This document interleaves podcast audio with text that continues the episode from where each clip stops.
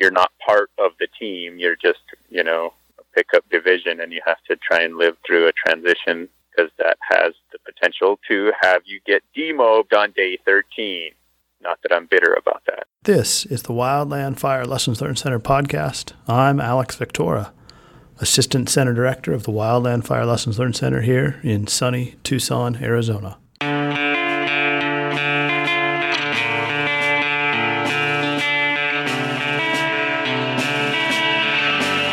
On the podcast today, you're going to hear a conversation between Travis Dotson, Wildland Fire Lessons Learned Center analyst, and Brit Rosso, the now former director of the Wildland Fire Lessons Learned Center. The topic transitions, operational and otherwise. Stay tuned.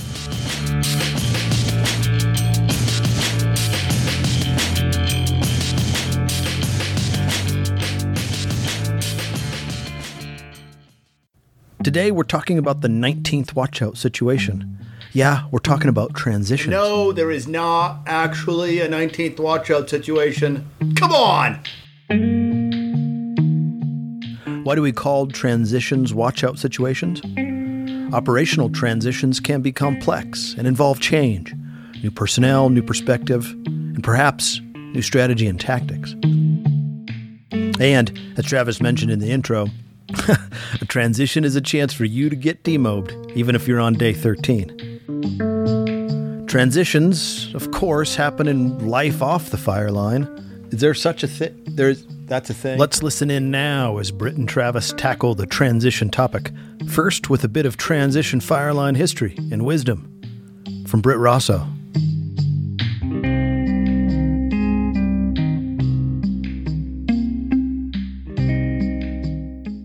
The first time I can remember my career hearing description of what a transition is what it could look like probably is tied to the Dude Fire entrapment fatalities from 1990. Um, not that that specific transition, team transition, caused those fatalities. It added complexity and uncertainty into a system. And for the Dude Fire, those that aren't um, familiar with it, the, the IMTs, the teams, management teams transitioned um, in midday. We'll call it during the burning period, where we today you know, we kind of scratch our heads and go, why would you do that? But back then, that was not so sure if it was normal, but uh, it was more acceptable to do. Um, that fire just happened to be, you know, some changes in weather and things. And um, so when you, whenever you do a transition, whether it's from a team to a team, a handoff from an IC down, going up or down the, the complexity chain, there's increased uncertainty, complexity, potential friction, potential to lose information, potential for duplication of information. So lots of moving parts and stuff is what I think about when we talk about transitions. On the other side of transitions, when we hear transitions coming, I think what also for me I think about is the uncertainty. It's it's the discomfort or not knowing what's going to happen next. When you transition to out or into something else with someone else, a different team, a different leader, there's a lot of uncertainty in that. And that's uncomfortable for us as human beings. That's what I think about. Yeah. Wildland Fire Lessons Learned Center analyst. I mean, I, I, I can relate to that. Travis Dotson. You know, wanting to wanting to know, you know, and, and I guess one, one way to frame that is uh, consistency breeds complacency, right? so the the same the same team there, you know, when briefing is and what drop point you're going to, that allows you to be complacent. And so you want to be complacent, right? Because mm. the transition makes you, makes you have to be, you know, ha- makes you have to deal with uh, uncertainty. Mm-hmm. Mm-hmm. Um, and uh, which some would argue is a good thing. What, like, super tangible, concrete things have you learned about operational transitions? I guess, you know, if you were going to pass on lessons from your experience? I think that the shadowing part is critically important, and we don't always get a chance to do that. Um, whether the getting if you're the IC and you're going to be transitioning it over to the incident over to someone else is getting that that incoming IC, you know, married up at the hip and walking around the fire and showing them all this, you know, him or her all the stuff where things are, um, what you've done, what you still want to do, your your your vision, the leader's intent you've been sharing with your troops. some of that stuff. Not to say do it exactly like this after I leave, but just to share, get them a common operating picture and get them up to speed on what you've accomplished so far and maybe what your vision is a couple shifts down the road. For those who don't know, Brit spent a big chunk of his wildland fire career as a member of the Arrowhead Interagency Hotshot Crew, including a span of nine years from 1997 through 2006, in which he was the superintendent of Arrowhead. This next story comes from the Clear Creek fire from way back in 2000 when Brit was superintendent of Arrowhead. That's one kind of funny a lesson available, maybe I learned it, but back in 2000 on the Clear Creek fire, which we spent you know, weeks and weeks and weeks on, a couple tours. And I heard some traffic on the radio. We'd been spiking for a long time up, way up on the fire somewhere and doing what we could to make a difference. And I kept hearing a little bit of trans, you know, uh, radio traffic on command about, yeah, the team's coming in. There's going to be a transition on day whatever, and blah blah blah. And I'm like, yeah, whatever. We're spiked. We're doing great. You know, we're getting food, water, shelter, and making a difference. Hopefully. So didn't think about that. We go got towards the end of that 21 day tour, had the crew start refurbing, and I ran down to camp to turn in time and demob and stuff. I pulled into where there was 1,500 people and a full Type 1 ICP, and there was a table and one timekeeper and a phone line and a box of FTR uh, booklets, the little green booklets, and they were waiting for Arrowhead to turn their time in. The entire camp had moved to the fairgrounds, and they were they were literally told this one poor timekeeper to sit here and wait for the, that one troublemaking crew to come down and turn their FTR book in, and then you can fold up your table and jump in your truck and come over to the fairgrounds. And uh, I should have paid more attention to the uh, that radio traffic about the camp moving, but um, and I thanked her uh, for hanging out and waiting for us. You know, so I guess my lesson my lesson learned or available from that that was when transitions are happening on your incident, pay close attention. You may not think it, it could affect you, but it's likely it will affect you in some way, shape, or form.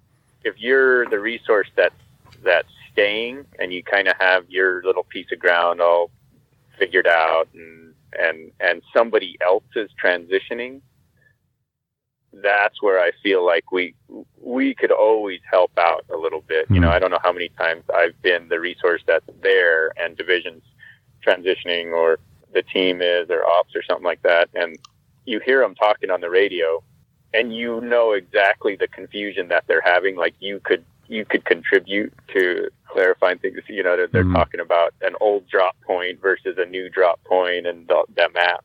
You don't you don't even realize that you've just adjusted your everyday operations. And it, it, the classic is a drop point on the map. It's like it mm-hmm. originally got deemed a drop point 25 and it somehow got changed.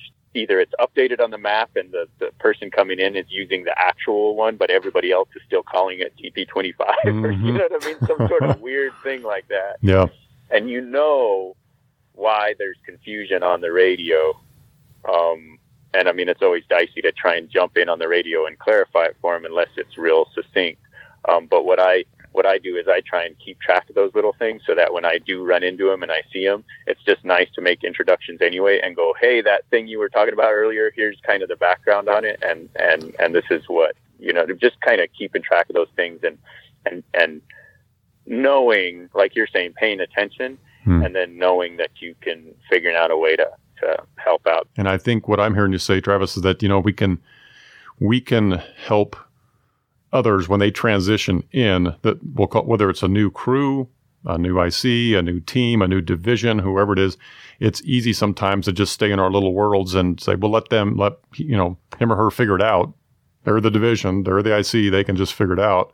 We can help them figure it out. And this makes me think about like how can we build empathy in in ourselves how can we be empathetic to people that are coming in and going to transition? You know, maybe for me, it's thinking about, well, what if I was the new IC coming in? What if I was the new crew, you know, showing up on this fire and it's been going for a month?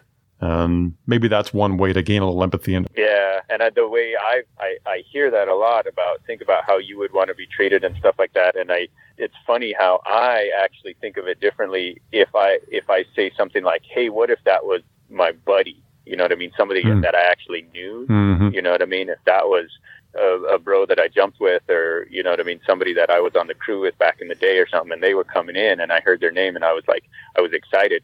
All of a sudden, I have this whole other helpful attitude, right? Mm-hmm. Of like, I'm just, I'm gonna track them down. I'm gonna make an effort, and I'm gonna be like, hey, dude, I've been here. Um, I, maybe I'm even on the neighboring division, or I run into them in camp or something like that.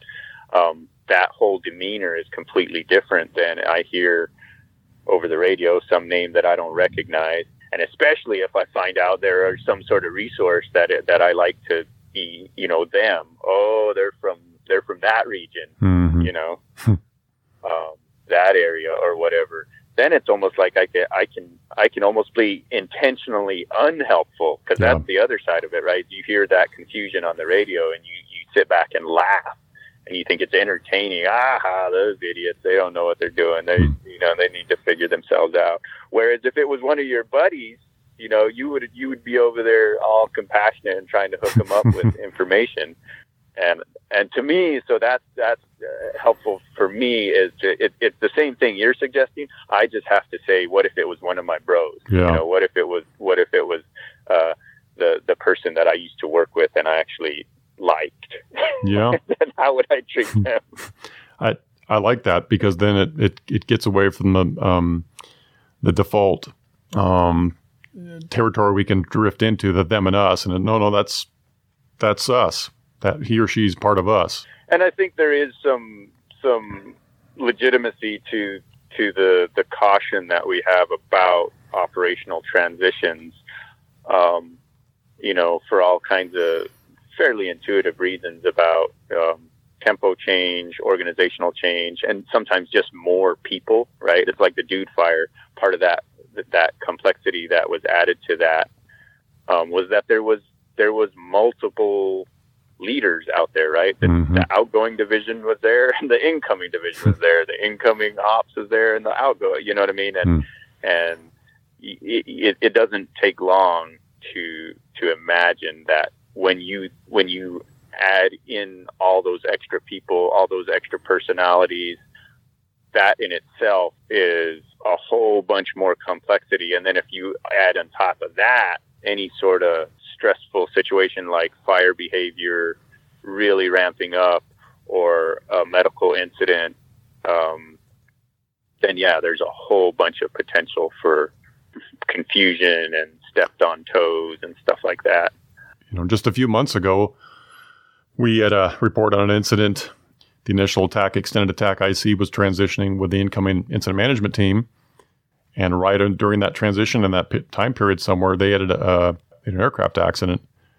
And Mhm. and who owns that? And who's in charge of that? And who do we report to? And what dispatch center to use? We were using the local unit with the local IMT and now the IMT is setting up their comm unit. And who's in charge? And who do I report this to? So even in 2018 you know the, uh, transitions can still be a challenge Oh yeah, I mean it was the same thing. We had that uh, um, entrapment uh, shelter deployment where incoming division supervisors out scouting, right? right And it it like it's just like, hey man, this is grass and sage, and it's going, and we need to put some fire down. You know, it's not like you're going to say, well, I'm not in charge yet, so I'm not going to help. I'll sit here in my truck and you know watch you. You know, you're going to get out there and help. yes um, and and you don't you don't have the advantage of having scouted it. This is this is one of those dilemmas. Well, you should scout. You should get all you should get all dialed in during your scouting. You don't have the actual information. You know that's Right. uh, and scouting in itself is dangerous. You don't know. Um, the you know which roads go where and what terms people are using and stuff like that. So it makes sense that that it is there is an added layer of complexity Absolutely. A little over 10 years ago, we lost Away Division Sup on the Panther Fire, scouting as their team was going to be transitioning in, and they were out scouting their, their piece of dirt for the next day, going over and recon on the fire. And uh, um, one barely made it out, and, and one was entrapped, and, and unfortunately, we lost him in 2008. it's just a risk trade-off, right? You need to invest in gaining that intel, Mhm. but the, that investment is a risk in itself because you're out in an environment that you're not familiar with. But the only way you're going to get familiar with it is if you get out in it. Yep. Travis and Brit each just referenced specific incidents from the 2018 fire season, both of which offer some excellent lessons on operational transitions. The first incident, referenced by Brit, which involved an aircraft accident, is called the Horns Mountain Seat Emergency Landing. Find all the reports and links associated with this incident at wildfirelessons.net. Navigate to the Incident Review database, we call that the IRDB, and search for Horns Mountain Seat. Mountain seat. You don't even have to capitalize seat. Once you find the incident, you'll see the rapid lesson sharing document that was put together on this accident.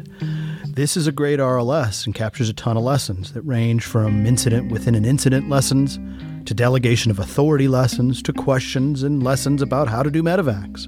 You'll also see links to the SAFECOM associated with this incident, as well as a link to the preliminary report from the National Transportation Safety Board. The report Travis mentioned is called the Grassy Ridge Fire Shelter Deployment. A lessons learned review was done on this incident, which again took place in the 2018 fire season. And, again, this lessons learned review can be found at wildfirelessons.net in the Incident Review Database, the RDB. This report covers so much good ground, including the particular kind of complexity that comes with a transition in what's still, functionally, the initial attack phase of a fire in remote country with roads all over and six to seven foot tall sagebrush. Did you say six foot sagebrush? That's huge sagebrush. Check it out. There's some great lessons on transitions, as well as some really solid lessons about the use of the fire shelter.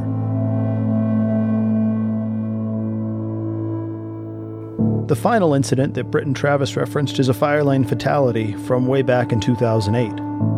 The Panther Fire entrapment took place on July 26, 2008, and involved a division supervisor, Chief Dan Packer. Chief Packer was doing what we do when transitions take place. He was out in the woods scouting, an effort to make the transition go as smoothly as possible. The death of Chief Packer was and remains a stark reminder operational transitions can be more than just an inconvenience, they can be deadly. To learn more about the tragic loss of Chief Packer, read the reports associated with his entrapment on the Panther Fire. You know what to do. Go to wildfirelessons.net and find the incident review database. Search for Panther Fire Fatality. Take good notes on the human factors section of the main report.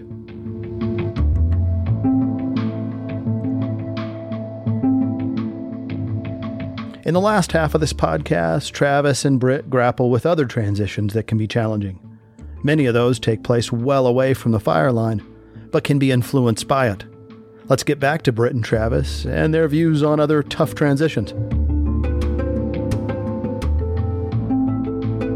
What I'm interested in in doing, since we love to do this, we love to take fire analogies because for some reason it's easier to talk about fire stuff like that conversation. I could probably go on operationally about transitions for another two hours.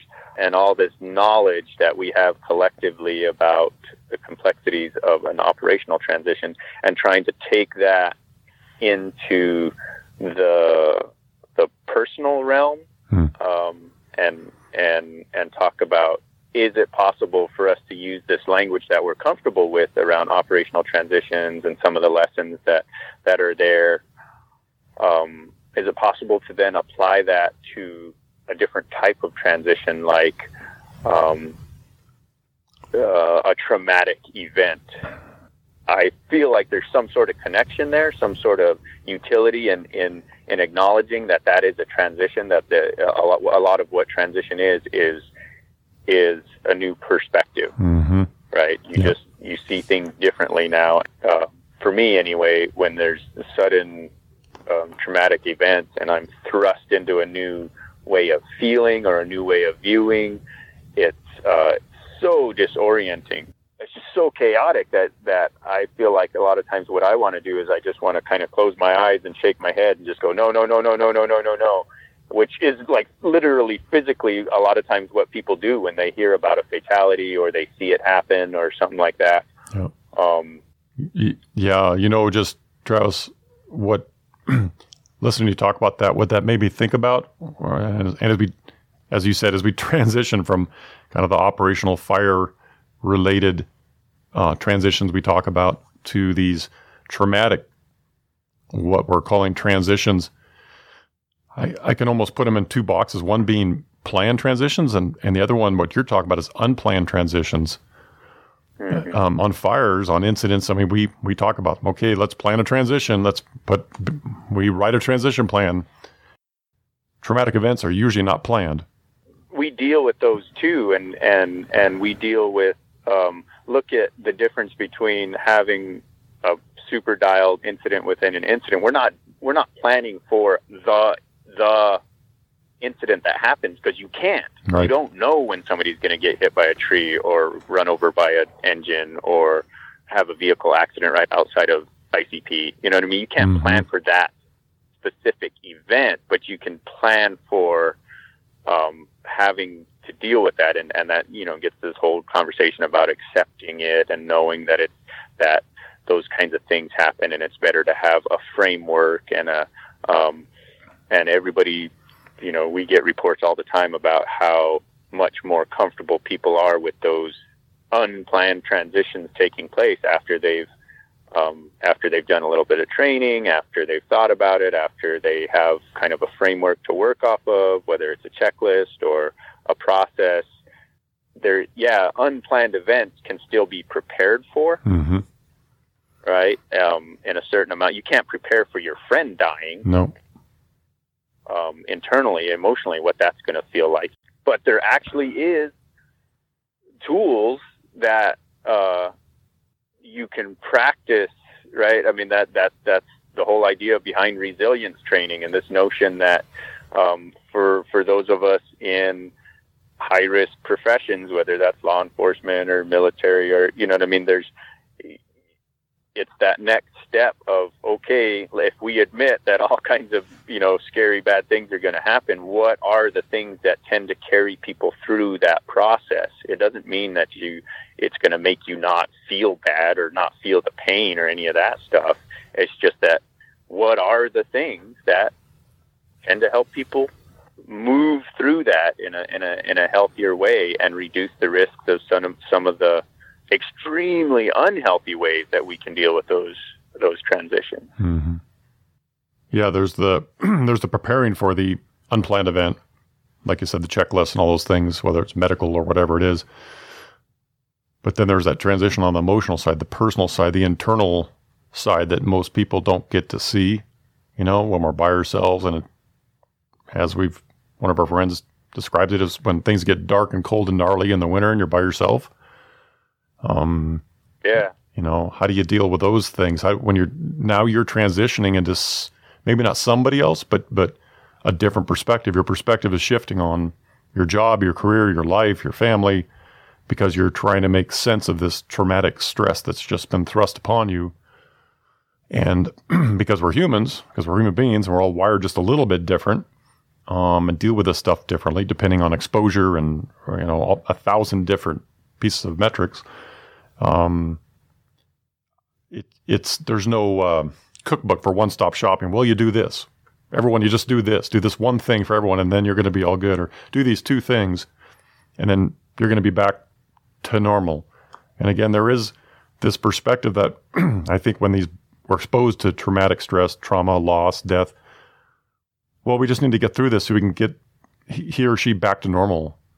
Well, no, this is the new normal right? This is the new normal. Maybe it's not getting back to normal or the way you know he or she used to be.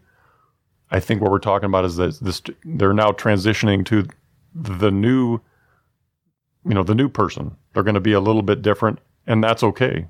You know, as long as it's healthy and acceptable and they can function. Um, there's a transitional period there, and I think. Yeah.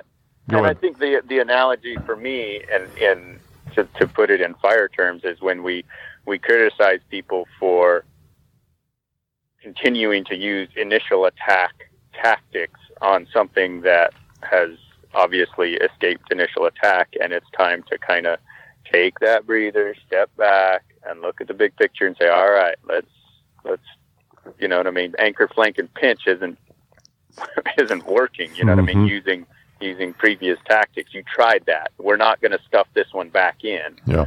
Um, and to me, that that that you, could you could equate that to saying, no, let's just get them or get me back to normal. No, the fire's not go. It, it's not like you can say, hey, hey, wait, fire, can you just go back to you know when you were just outside the the fire ring and we're in the campground? Can you time out? Let's go back. Like right. it, doesn't, it doesn't work that way, man. Right. You have to adapt to what's going on. It's over the hill, man. Yeah. Yeah. Um, and so yeah, that that pause, that take back. Here's the new situation. Um, here's the things that that are now threatened that I wasn't thinking about before, and you know, here's the resources I have.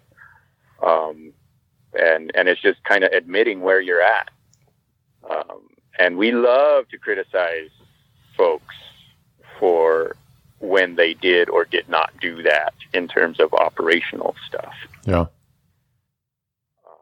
but uh, to me, that's what it makes me think of when you're when you're talking about, hey, we let's get them back to normal, or let's get me back to normal. It's like, no, this is this is how it is now. It's that's like it's it's going, and um, and you probably need some help. Hmm. You need to you need a different perspective on this, and you might need some help here. The the analogy that makes me think of is when you're a Type Four or maybe Type Three IC, and you you know you're probably right on the bubble of needing to step it up on the complexity level and either order a team or you know order a Type Three IC, and you but you want to hang on to that fire because it's your fire, right? You own it, and it's your people, and you want to get around this thing, and you're gonna for whatever reason prove others wrong, uh, pride, all these things. Maybe that analogy also falls to when we've been exposed to traumatic events. Like, no, no, I got this. I can do this by myself. I got it handled. I don't need help. What do you mean help? No, I got it. I, am gonna tur- I'm gonna turn the corner on this. Eventually, the wind's gonna wind's gonna switch back, and I'm gonna be able to turn the corner, and I'll get this thing tied back in the rocks. So, I got it. Go yeah. away, right? Yeah, for sure. And I mean, like the, the burn boss analogy, right? Why is it that we have in the plan, hey, if this thing, we have to declare this an escape. Hey, you burn boss, you can't be the IC. Yeah. You know? Um, Not a good idea. That's a form of, yeah, that we're just, that's a form of acknowledging, you know, that, that the potential, we're not saying it's a guarantee, it's just the potential for that emotional kind of um, power that might make you do operation that make operational choices that you wouldn't otherwise. Yeah. Um, and um, and and I think there's obviously an easy analogy to, hey, when you're in this crazy, intense emotional state, you might do things that you might not do otherwise. Hmm. Um, and and yeah, like you said, you you you you might need some help. You might need to turn some things over um, to those that that are there and invested in helping you and uh, um, and take stock where, where, where are you at? Um, and and that I think also that complexity analysis is a good one to think about too because there's there there actually is those kinds of lists right? Like there's lists that say you know hey there's here's here's a list of things that that happen or you know after traumatic events um, you know and um, you might do this or this or this or this, and you you could literally go down the list and go, oh, yep, I'm doing that, I'm doing that, I'm doing that, I'm doing that. That's yeah, we've uh, we've talked about that, haven't we, before? Yeah, and then and and you know it, it it's the same thing as like you might have this all this stuff about no, I got it, I can keep this fire, and then somebody comes over and says, let's do the complexity analysis, and you run down and you're like, all right, okay, let's call let's let's let's order the type three. right. Um, Right. And I wish it was that simple in an emotional state. You know, I don't know what the type three is, or the type two, or the type one. I don't know. Um, it's not that straightforward. But I think that that thinking of it in terms of a tally could be helpful. You, you know what I mean? You, you look at the list and goes, "Hey, I'm drinking more than I usually do. Hey, it looks like I'm not responding to text when I normally would. Hey, whatever those things are on that list, it's just kind of a, yep, you're doing that, you're doing that, you're doing that." Um, and that might indicate that uh, that that it's actually not like you might might need to uh, get some help. No, I think that's that's a good analogy. And you're going, whether you're on the fire or you're dealing with uh, traumatic stress, you're going through some sort of transition. And in the the emotional traumatic stress event, you're, yep, doing that, doing that, doing that, doing that, doing that. But I think that if you don't have that tool, uh, I'm just speaking personal perspective. If you don't have that tool to look at and go, oh yeah, look, there's a list of 10 things, you know, and then you check off nine and go, huh.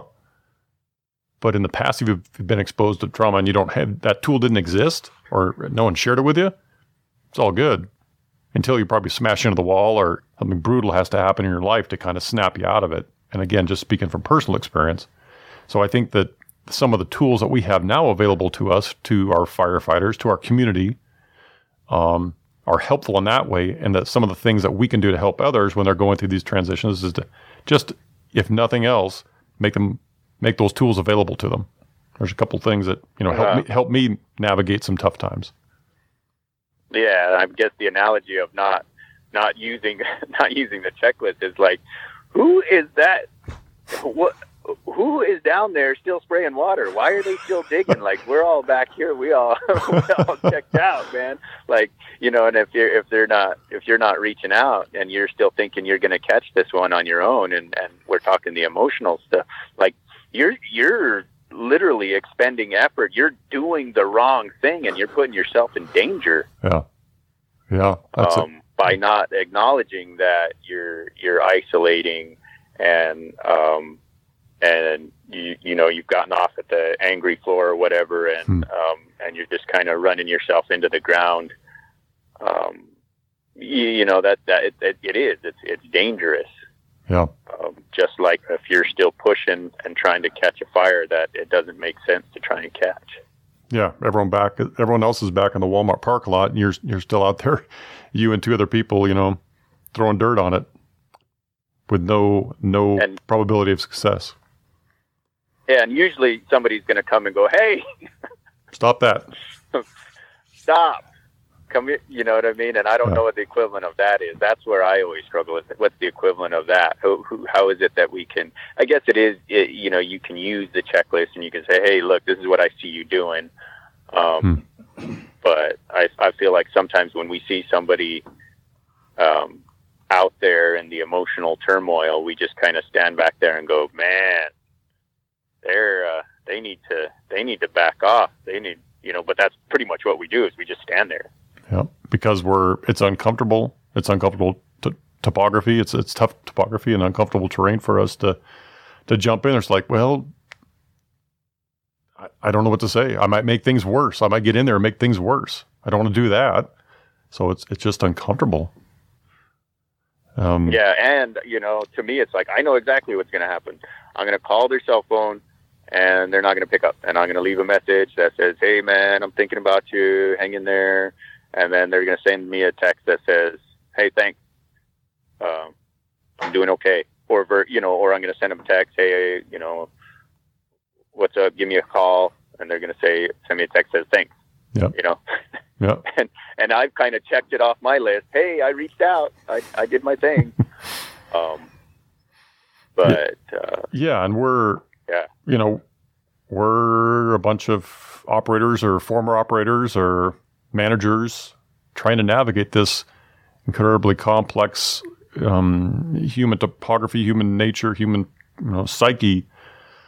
And there's a lot of people that are experts in this stuff or in this field, and we've been reaching out to them as a community, as an organization, and we're you know we're building courses about it. We're getting handouts. We're making checklists. We're doing all this stuff. So we've come a heck of a long ways compared to 5, 10, 20 years ago for sure. Or before it was like, no, it was actually, we were harmful. It was like, no, dude, get back on the horse now. You know, when they went, someone went through a traumatic event, the best thing you can do is drink more beer and then just get back out there and keep doing it. You know, um, Mhm. yeah, you know, Johnny died out there, but uh, to honor Johnny, we had to get back out there and, and you know keep running saws and and do this job. And I, I think that's that has the potential to be harmful without utilizing the tools and, and expertise of others that deal with this stuff on a daily basis.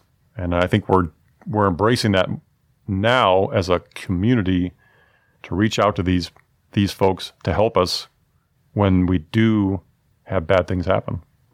This is where I link it to some of the other efforts that have been going on. Uh, is is kind of like, oh, we're fighting against this notion that there can be zero, that we can attain zero fatalities. If we knock that wall down, and everybody says, "Okay, you won."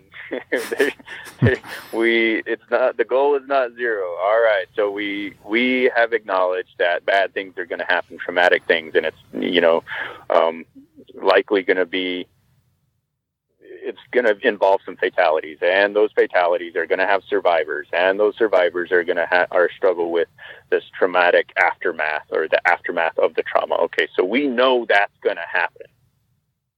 All right. So, what does the data say about uh, about healthy ways to to live through that? You know what I mean? And and kind of driving it that way and going, all right, because um, at least here's some things to to watch out for, be heads up on. Be, you know, like because um, you might what you know the the the example I now use is if you if you learn to deal with those things in an unhealthy way, like just getting drunk um, to forget. That's one thing for that event. You know what I mean? That's that. You know, that's just that's kind of how a lot of people in our business deal with an event. Um, but it's possible for some of us. Part of what you're learning is not only how to deal with that event, but hard stuff in general. Hmm. So now another hard thing happens. Oh, the answer to that is get drunk. Mm-hmm. And then the you know another hard thing. It's just life, and all of a sudden now you're getting drunk for every hard thing that happens, mm-hmm. right? Yep. and the and the the you know there's all kinds of different ways to to enter into that, and then you now all of a sudden it's like a physical thing. Um, and now you're talking about oh is this addiction? Um, and you look at the the workforce that we attract um, some of us we have all these uh, pre-existing conditions you know what i mean that uh, uh, that uh, make us ripe for that kind of um, uh, reaction um, it's just like you look at i looked at uh, suicide statistics recently and it was like white males with access to firearms i was like that's like oh, that's like 80% of our workforce right you know yeah uh, so our, you know what I mean? We have these, there's these things that just exist, right? And, um, and a lot of us are attracted to this workforce because it's action packed and adventure. And part of the reason we're attracted to that is because we came from, eh, from, from situations that, uh, that value that and maybe had some hardship in them. And, uh, and, but what I'm talking about is those transitions, that early one way back when, when, you know, um, it was a fire related event and you're you're uh, learning how to transition through hard things how pivotal that can be. And if you if it's just like the the line you know you you turn just a few degrees it might not seem like that big of a deal down there close to the where you made that turn. But 15 years from now you know that's quite a distance between the line that went straight and that the line that got drawn off that few degrees turn. Right. Right? I'm always, you know, I, I thought I, my declination was only one degree off, but yeah, that was five miles back. Now look where we are. Yeah, and I mean, I know that's a lot to extrapolate, but I think it is important for us to acknowledge that in this business, part of what we're teaching, part of what people are learning is how to transition through straight up hard stuff, whether that's, you know, divorce or the death or the uh, traumatic event on, the job or you know what I mean? All of those things. We it is part of the job. Um, you know, the distance from family and all of that stuff, and so that's part of how we're part of what we're providing is that uh, is that venue, I guess, and uh, and this is where it gets all awkward about like, well, is that really you know, is it our job to be providing life skills training? Well, I, what, you know, what, what do we call each other? Right? Yeah, exactly. What do we what do we talk about as a community? The fire family, right? And I think back, uh, you know, when I ran a crew, and I didn't think of it this way, but um, my seasonal workforce went through two huge transitions each year, right? Transition from no fire to coming back to the crew, and now they're in this family for five, six months, part of this tight knit, close family, doing hard stuff, fun mostly, but hard stuff all summer, and then bam, you know, snow flies, budgets run out, whatever, fire season's over, and then bam, a huge, pretty sharp transition. Okay, turn your gear in, uh, have the year end party, and then see ya. We'll see you in six months. Those are two pretty big transitions for people. I'm not saying they're bad; they're just transitions, and I think we just need to acknowledge that. That look, that during transitions, there's uncertainty, there's potential friction, there's unknown, and so we're putting our seasonal workforce year after year after year through two pretty big transitions, just on the front and back end of their you know of their employment. Yeah, and obviously that stuff is complicated by what that you know what came before and after. Absolutely, Ab- absolutely. Are they are they rolling right into school the next day? Or are they going to uh, an empty apartment that they're going to do whatever for six months? You know, or are they going to Costa Rica? Um, you know, everyone does something a little bit different. So, you know, and I and what happened. You know what I mean? Is it was it a you know what kind of season was it, and what kind of possibly unprocessed things have we um, not dealt with? if if there's a crew, a module, or whatever, a group that goes through a traumatic event together, and I've experienced this, and then you one of the things that helps you get at least manage it on a daily basis is sticking together because you have this shared hardship and you can have hard conversations with each other because you've all experienced this loss together. Um, that's that's really powerful stuff. I think we underestimate the power of that, um, whether that's healing or sense making or, or you know getting through the day, whatever that is. But but eventually, with a seasonal workforce, that that group is going to separate, and I think that's the time I'm looking back more concerned about is when you you know you have the the brothers and sisters around you to be there for you pretty much day in and day out and then all of a sudden there's that separation transition into single resource life. Yeah there's text and there's facebook and there's phone calls and all that but i think it gets a lot harder. It can has the potential to get a lot harder and a lot lot tougher once that you transition into the single resource from your family of 5 or 10 or 20 or 60 or 80, you know, at your base. Because that's community, right? That's Yeah. community. That's one of the protective factors. You know, the, the folks that are able to to have a, a little bit healthier transition through these things is is is access to community and and peers and investment in that and and um, you know obviously the firefighters we we like to talk about our community it's a tight knit community you know how often do we say that and then but what you're talking about is yeah it's tight knit you know maybe till then and and yeah you you're gonna text text each other and say hey hey what's up? You know is the is the powder good? Or you know uh, did you get drawn? Whatever it is there's that kind. But it's not it, it's different from that day-to-day face you know interaction. And there's there's all kinds of different protective factors out there about how to prepare for um, these these known um, exposures that are going to happen to to, uh, to to hard stuff um, and I, I think that's where we're we're not quite there yet in terms of, of getting folks prepared um, for that and, and teaching some of those uh, those skills. Um, and you know, it's it's one of those catch twenty two situations.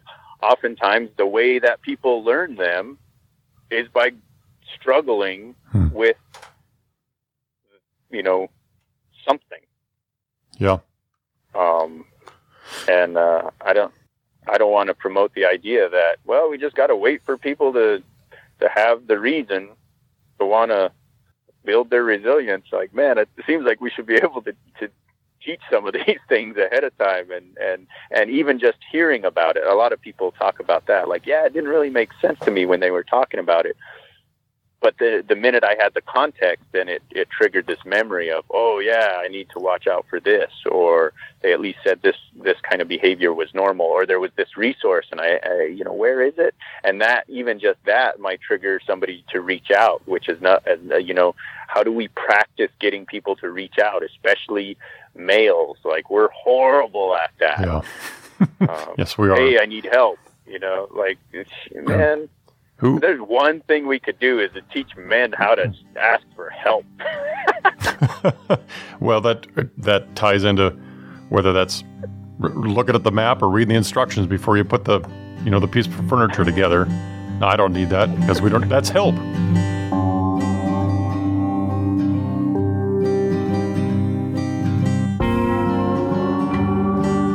Thanks so much to both Brit and Travis for sitting down and recording this great conversation. For more thoughts on transitions, check out the fall 2018 issue of Two More Chains titled, fittingly, Traumatic Transitions, where we get more insight from Brit on this challenging topic. As we put the final touches on this podcast, it's January of 2020. It's wintertime and dark and gnarly for some. It's also a great time to catch up with folks you didn't see last season, some of whom might be going through one transition or another. Maybe now's a good time to pick up the phone and send a text. A text message? Are you serious? Just make a phone call. Or a phone call. Now's as good a time as any to make that call. Music for this podcast, once again from Blue Dot Sessions. Check them out on the internet at sessions.blue.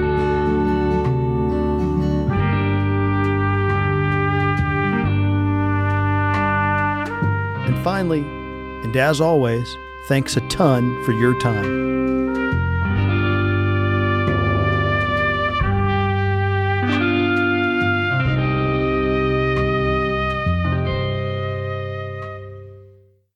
Recently, Travis Dotson and I got together for a mountain bike ride.